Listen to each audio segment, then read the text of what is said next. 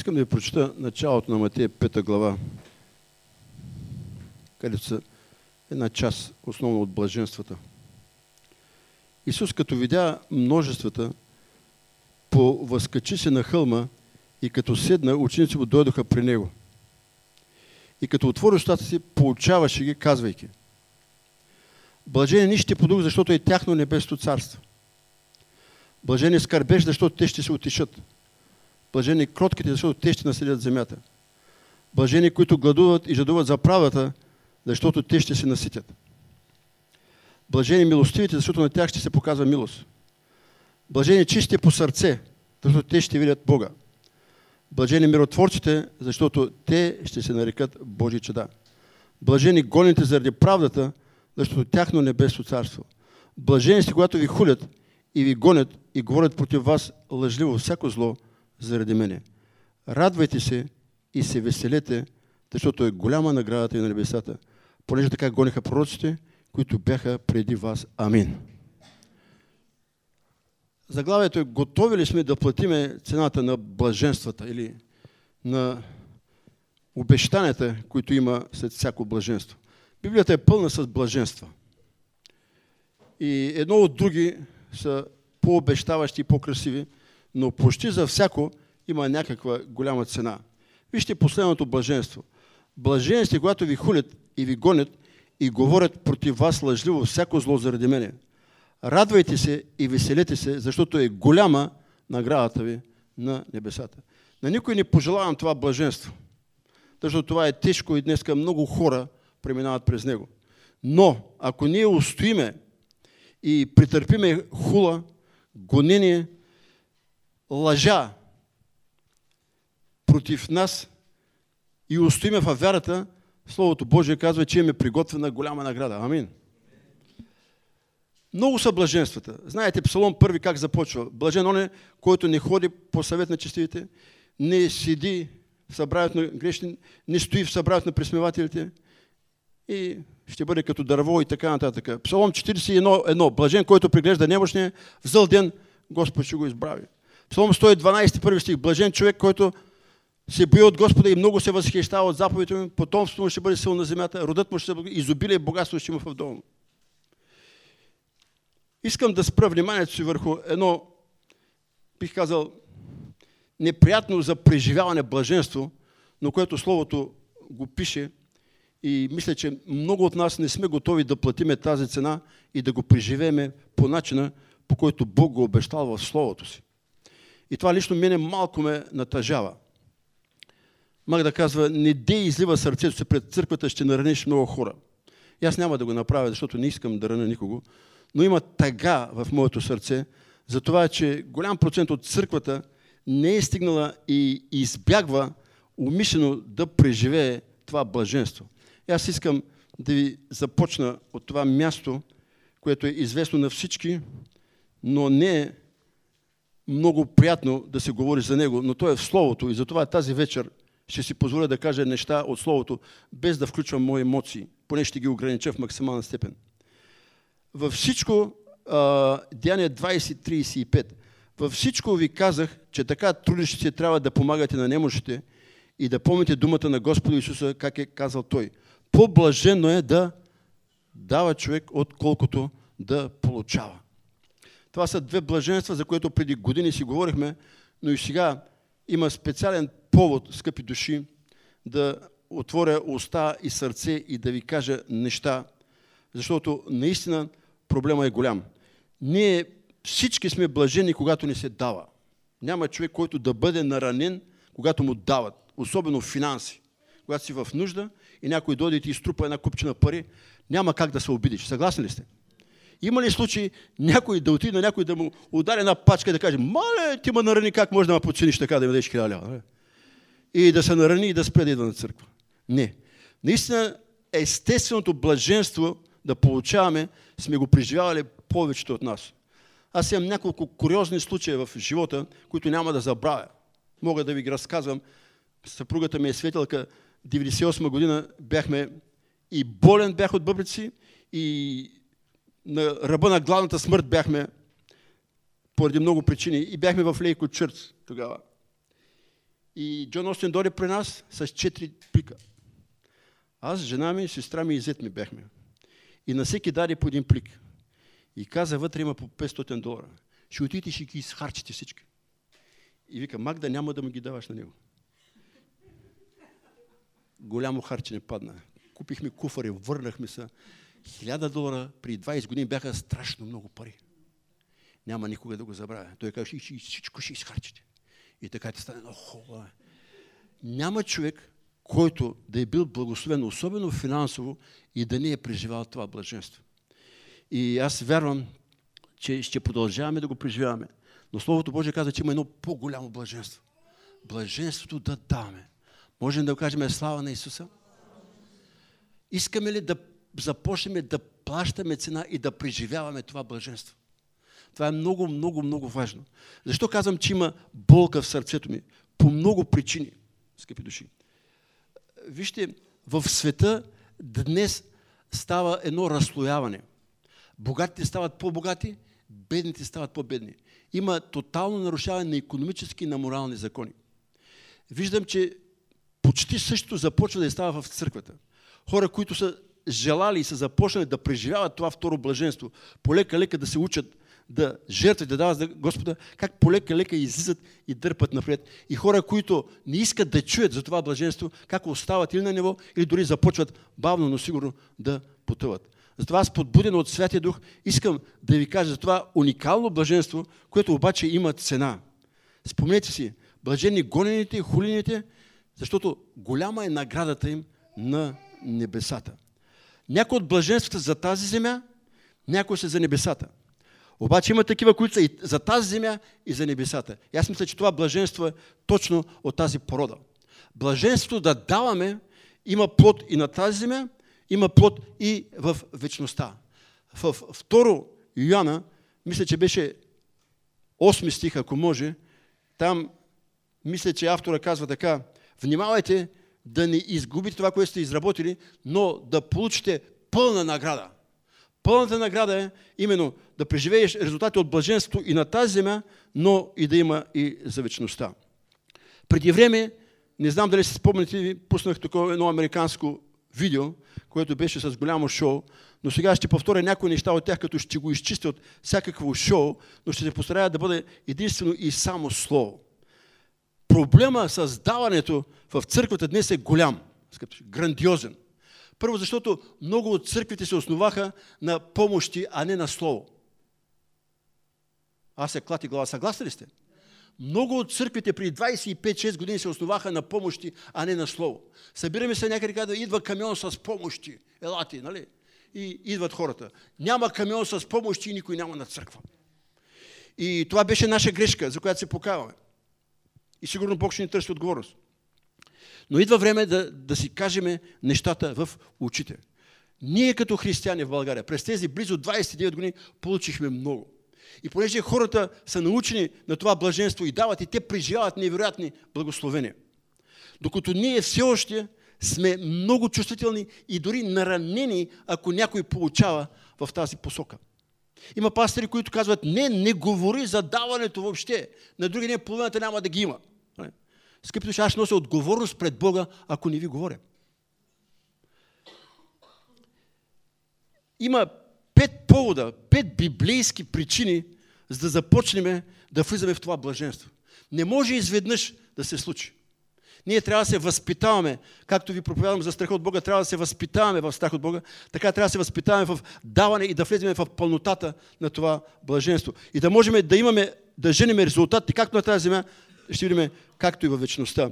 Започвам с най-известния, най-спорния и най-големия проблем, наречен десятък. Чета във Фейсбук, слушам християни, коментирам в дома с близки, синове, снахи и така нататък. Какво е това десятъка? Библейско ли е или е само старозаветно? Въжи ли за Новия завет или не въжи? И това е спор, който ако някой води, аз ви гарантирам, че има проблем с даването. Ако ние не можем да започнем от тези минимум една десета, 10%, ние никога няма да влеземе в това блаженство и да напреднеме в това изобилно даване, което носи невероятни благословения. Ще ви кажа моето мнение. То не е само мое, но е и библейско. Нека да отидем на Малахия, след това ще в Новия Завет. Брат Емо ви е говорил много, но аз искам да заостря вниманието ви. Започваме от първото, най-малко и най-отговорно даване. И тук, както си спомняте, какъв беше мотива? Покорство. Чета ви от 8 стих. Малахия 3 глава от 8 стих. Ще краде ли човек Бога? Вие обаче ме крадете. Обаче думата е в какво те крадем? В десятъците и в приносите. Вие сте наистина проклети, защото вие, да, целият този народ ме крадете. Донесете всичките десятъци в влагалището ми, за да има храна в дома ви и опитайте ме сега в това, казва Господ на силите, дали не ще ви разкрие небесните отвори, да излее благословение върху вас, тъй, защото да няма място за него. И заради вас ще смъмре поглъщателя, да няма вече да поврежда рожбите на земята ви и лозата ви на полето няма да хвърля плода си преждевременно, казва Господ. Амин. Можем всички да кажем амин. И ако може Матея 23 глава, 23 стих. Исус каза на фарисеите, че са ужасни лицемерци. Те отиваха пък до крайност. Те до милиграм, до стотинка, до стръкче даваха десятък. Той казва, дава десятък от гьозама, от копара, от кимиона, а сте пренебрегали по-важните неща. Правосъдие, милост и верност. Но тие трябваше да правите, а ония да не пренебрегвате. Кои уния? Десятъка. По-важно е милосърдието, по-важно е правдата, по-важна е любовта, но от съществено значение и даването, това е което дължиме на Господа. Когато изпитваха Исус, дали трябва да дава данък на кесера, той какво каза? Кесаровото кесаро, Божието Бого. И всички се смълчаха. Хората, които твърдят, че десятъка е старозаветно даване, имат грандиозен проблем с даването. И те лъжат себе си, като казват така, ние предпочитаме да даваме благодат. Скъпи души, благодата преизпълнява закона. Исус каза, чуеш, че е било казано не. Аз ви казвам, само ако погледне някоя жена, вече е прелюбодействал. Така че ако даваш по благодат, трябва да даваш много над тези 10%. Но понеже ти не искаш да даваш, затова казваш, аз давам благодат. Как? Имам ли подбуждение, давам. Няма ли подбуждение, не давам. И обикновено не даваш. Аз имах разговор тук с хора, които ни бяха симпатизанти и им казах, на нас пари не ни трябват, но вие с тези големи заплати давате ли? Те казаха, давам по благодат. И като ги разпитаха, се оказа, че дори процент и половина-два ни дават от доходите си. И Словото Божие казва, че това е кражба. Десятъка е за нуждите на дома. Десятъка е за нуждите на нас, които служиме. Десятъка е да може да се ремонтира, да се поддържа този дом. Дори ако може да си плащаме и телевизията, но слава Богу, че друг ще не я плаща. Ето за това е десятък. Църквата изискаха от Кери нарочно около 20 човека давате десятък. Ще съм искрен с вас. Над 60 човека е църквата. Ние сме под средното за България ниво. Въпреки това Бог не ни е оставил слава на името му. Но искам да ви кажа, че тези финанси са нужди, за да бъдете лично благословени и да докажете покорност към Господа покорност. Има неща, които не ни харесват, има неща, които не са удобни, има неща, с които не Обаче трябва покорство. Същността на вярата е покорство. Яков казва, и бесовете вярват, и треперят, ама нямат нищо общо с Божието покорство. Така че искам да започнем от тук, скъпи души. Знам, че сте потънали в кредити, знам, че имате проблеми и много други неща знам, но започнете с малко направете първите опити, започвайте да опитвайте Господа. И ще видите резултатите от това. Аз съм говорил с семейства, които са били в страшна мизерия. И когато са им казвали за това, те се питали, това работи ли? Работи ли? И аз казвам, работи, но дали утре или от други ден не знам, но това работи и един ден Словото ще се изпълни. Вярвате ли Словото? Словото го пише. И аз виждам, когато човек постоянно с това, с верност, а не да дам десятък и чакаш, о, още няма нищо. О, и другия месец няма. О, ме за кой да го давам? Не, даваш го в покорство, а он не знае кога да отключи небето и да започне да благославя. Слава на Господа. Скъпи души, нямаме нужда от вашите пари. Вашия десятък е нужен за вас. Вие трябва с него да отворите небето във вашия личен живот. Бог да ви благослови. Номер две. Първите плодове. Мотива е щедрост. Мотива. Джеси Допантис казва, че над 30 места в Библията има където се говори за първите плодове. Аз се опитах да изследвам, не можах да намеря 30, но намерих много места. Но мисля, че той, щом го казва, това е верно. Нека да отидем на един от най-известните текстове и оттам да започнем. Притчи, трета глава.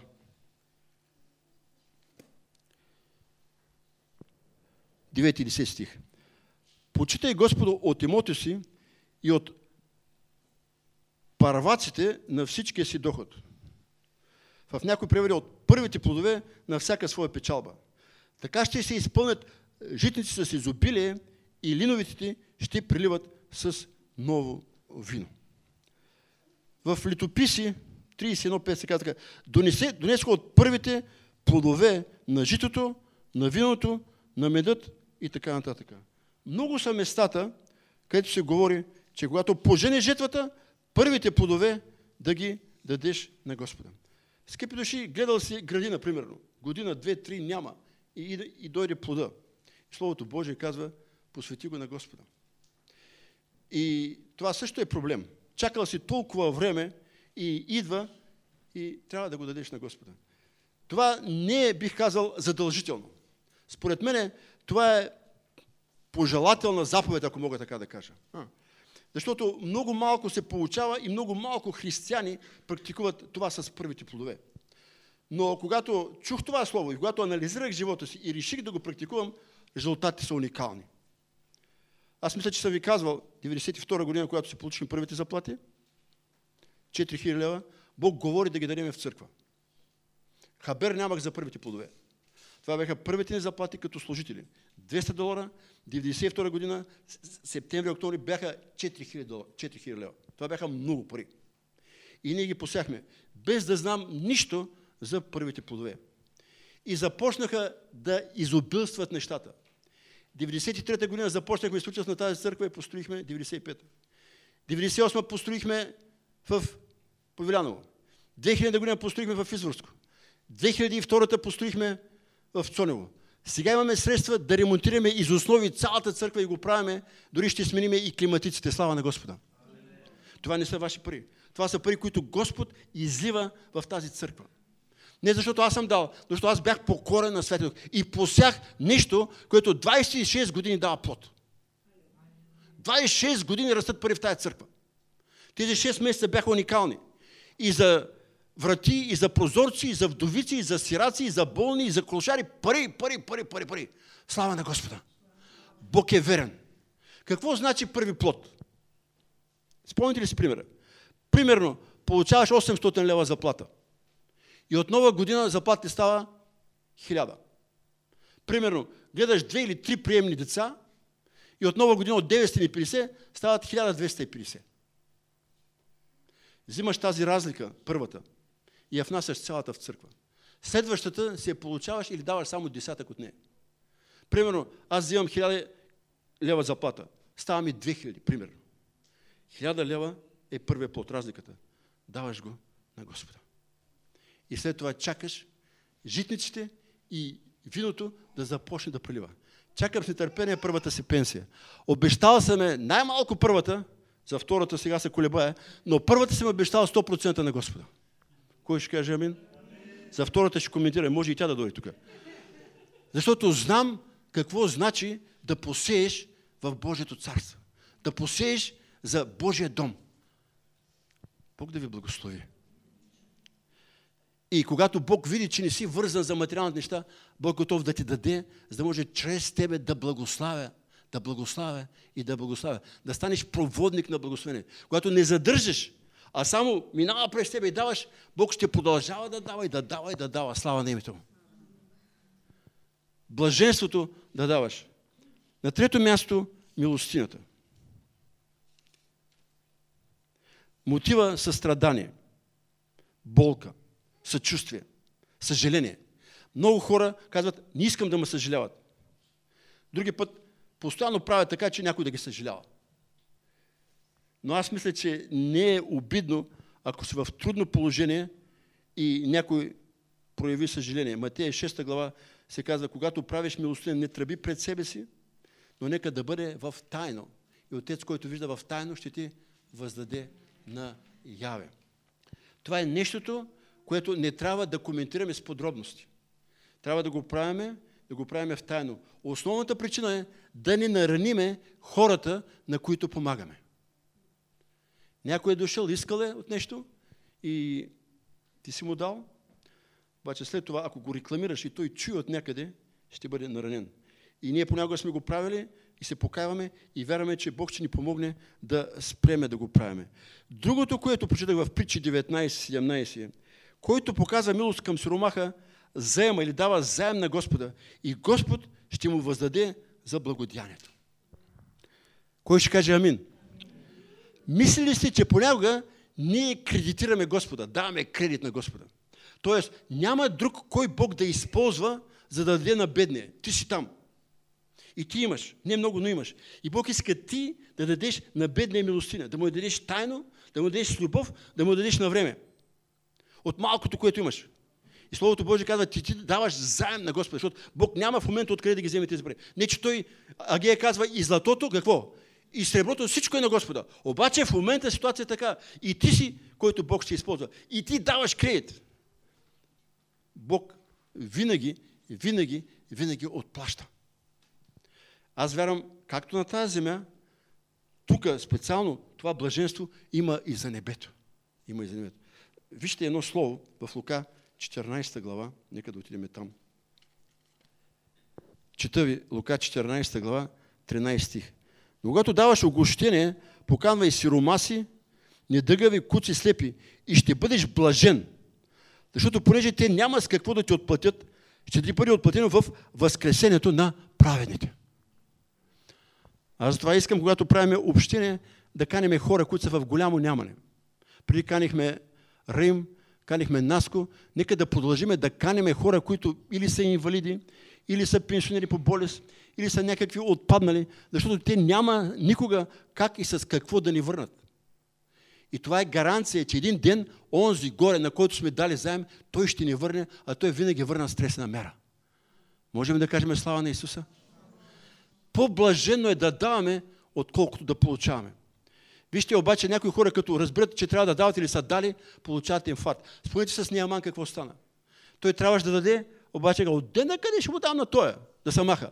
И когато разбра, че Авигея е взела и е дала, без негово знание от неговото, Словото казва, че сърцето му стана на камък и какво? Бог го порази и умря. За голямо съжаление, има християни, които преживяват подобно нещо. Аз бях в Америка, когато се шегуваха руснаците за един, който е бил много стиснат. Имал в един джаб 100 долара, една стотня, в други един долар. Те ги държал да заради бензин, а те за дискус. Като пуснал, пуснал дискуса, ги объркал, пуснал стотнята. И излиза вънка, вика, жълт, зелен ще припадне. Нали? Стотнята и няма. Да, това са истински случаи. Държи тук един долар за дискусия, тук за бензина. Обаче объркал джобовете. Нали? Пуснал стотнята. И вънка бърза помощ. Истина е, че много от нас имаме огромен проблем с всякакъв вид и род даване. С всякакъв вид и род и даване. Джон Остин казваше, бръкни на християна в джоба и ще го разбереш колко е християнин. Милостината е за човеци, които са в нямане, които са в оскъдност, които са в нужда. Даваш и знаеш, че той не може да ти върне. И не трябва Бог да помогне и на мен, на Магда понякога, казва Магда сега да искаме ли които сме дали да не искаме. И ако знаеш, че не може да върне, не трябва да искаш. Един пастор каза така, искаш ли някой да се махне от църква, дай му заем. Той няма да може да го върне, ще го изсрам да дойде и ще се махне от църква. Това е стратегия на един варненски пастор, няма да му казвам името. Искаш ли вика да се махне, дай му заем, по-голям, няма да го върне и ще се замине. И това е другият проблем. Идват хора и казват, дай, ще ги върна. И не могат да ги върнат. И понеже не могат да ги върнат, се чувстват гузни и спират да идват на църква. Ние трябва да знаем, скъпи души, че когато даваме на хора, които не могат да се върнат, трябва да имаме свобода да ги отпишеме тези пари. и да знаем, че онзи горе връща с лихвите. Бог да благослови. Сега е най-комерциалното нещо, което може би някой така малко ще се съблазни. Сеенето. Сеенето. Мотива е вяра, целта е награда. Никой не се с цел да получи по-малко. Съгласни ли сте? Няма случай в живота някой да се 100, 200, половин тон пшеница или царевица да каже искам или очаквам да получа наполовина. Всеки, който се сее с цел да получи повече, отколкото е посял. И точно за това е даден този закон, както в материалния свят, така и в духовния свят. И вижте какво казва Словото Божие за това.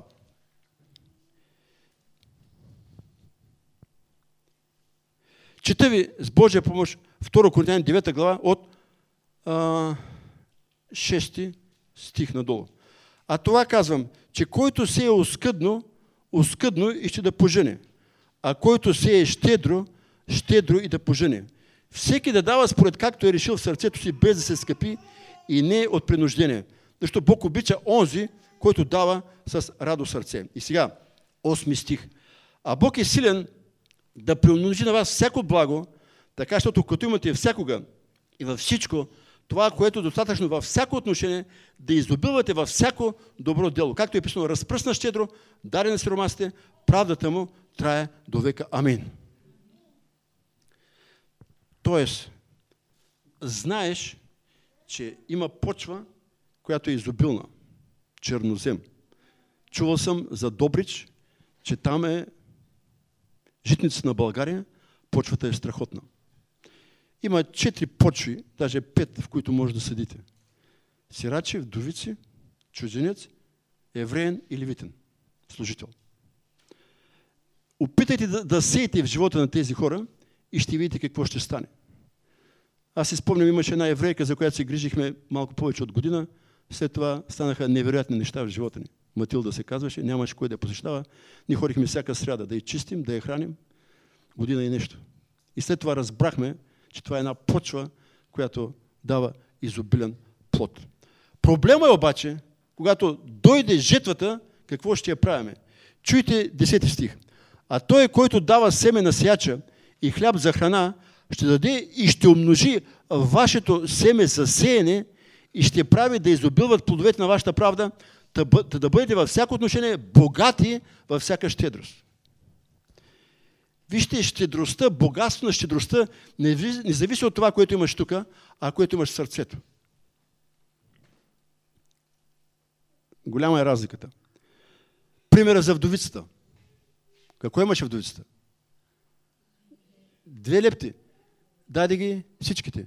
Другите пускаха от излишъка си и въобще Христос не се впечатли. Но идеята е, че когато сееме, скъпи души, ние трябва да очакваме умножаване на семето. Колко от това семе обаче ще заделиме за хляб и зерне и колко ще посееме отново, това е голям проблем. Затова Бог казва, че онези, които плават на богатство, трудно ще влязат в небесно царство. А не изобщо богатите. След малко ще говорим за един богаташ. А хора, които са превързани към богатството. Спомнете си 12 глава Лука, онзи, чието нивя родиха много плод. Много плод. Много плод. И той каза какво? Всичкото ще го взема за себе си. Исус му каза, глупецо, тази нощ ще изискам душата Това че ще бъде. И така става, казва, който богатее за себе си, а не за Господа. Бог да ни благослови да сееме с време и без време. И ранина, и късно вечер. Защото не знаеме кое ще успее, казва Словото Божие. Но рано или късно семето, посято, дава жетва ще пожениме. Какво ще правиме? Това, което пожениме. Това също е изпит на нашата вяра. И за последното, което ще свържа с предпоследното е, това е вече мотива е любов. Тук може да има жетва, може да няма жетва. Може да има награда, може да няма награда. Но има нещо, което всеки християнин, поне веднъж в живота си, трябва да го направи от любов. Това е специален дар по специален повод за Господа Исуса Христа и за Неговото царство. В Библията има няколко случая, скъпи души. И аз искам с това да завърша. Говорихме за покорство, Говорихме за сеяне с цел получаване, но има нещо, което е единствено и само плод на любов. Даваш го и въобще не те интересува какво ще стане. Дали ще има обратно, дали няма да има, ти демонстрираш любов. Защо? Защото ние обичаме Господа. Човек, който обича Господа е човек, който дава. Даването е доказателство, че обичаш някого. Бог толкова се възлюби света, защото даде своите единороден син, да не загине нито един, който вярва в него, но да има вечен живот. Обичаш ли Господа, ще търсиш повод да даваш с любов. Много са случаите, но аз съм си избрал два. Седма глава, Лука, спомнете си, жената, която помаза Исус с мирото. Ти с масло не помаза главата ми, а тя с миро помаза нозете ми. Затова ти казвам, прощавайте се многото криве, защото тя обикна много. Не очакваше нищо. Тя отиде и демонстрира своята любов. И в резултат на тази любов тя получи прощение на всичките си грехове. Има нужди тялото Христово. Царството има нужди. И понякога дадена църква, дадено служение, даден служител очакват Бог да снабди нуждата им. Това не беше нито десятък, нито милостиня, нито първи плодове, това беше дар от сърце. Сега, предполага се, че този случай и в Марка 14 глава са различни. Там се казва така, тя направи това, което можеше. Предвари да помажи тялото ми за погребението. И той каза, навсякъде, където се проповядва благовестието, ще се разказва за нея спомен това, което тя направи. Не е необходимо да пишеме във Фейсбук. Не е необходимо дори и по телевизия да го казваме. Ако ние правиме неща с любов, Бог се заангажира да прославя лично нас. Защото има слово, уния, които ме прославят, аз ще прославя тях. Правиш ли го от любов? Безкорисно. Един ден, един ден той взима инициативата в своите ръце. Идват страхотни неща. Другият е старозаветен случай, който всички знаете, и това е Давид, който обичаше Господа по своят, бих казал, невероятен начин. Това е първо литописци, накрая. Ще ви го прочета. 29 глава. Давид цял живот разправяше, аз обичам Господа, ти си прибежище мое, ти си канара моя, плътта ми те ожида, душата ми жадува за тебе и накрая го доказа. Чуйте, чета ви от началото до края. Първо летописи 29 глава. Тогава цар, цар Давид каза на цялото събрание, син ми Соломон, когато сам Бог избра е още млад и нежен, а работа е голяма, защото той е палат не е за човека, а за Господа. Аз, проче, приготвих с всичката си сила за дълма на моя Бог златото за златните вещи, среброто за сребърните вещи, мета за медните вещи, желязото за железните вещи и дърве за дървените вещи. При това, понеже утвърдих сърцето си към Бога, в православния превод е, при това, защото обичам Бога, давам за дома на моя Бог, освен всичко, що съм приготвил за святия дом, частното си съкровище от злато и сребро, а именно 3000 таланта злато от офирско злато и 7000 таланта пречистено сребро. Той рекламира това и след това целият Израел се подбуди и започна да дава, да дава, да дава и всичко за храма беше снабдено. Слава на Господа. Това е нещо интересно. Скъпи души, вижте в 12 глава Лука, онзи, чието невя родиха много плод. Той каза, ще го взема всичко. Давид каза, аз всичко, имам всичко, всичко това не ми трябва.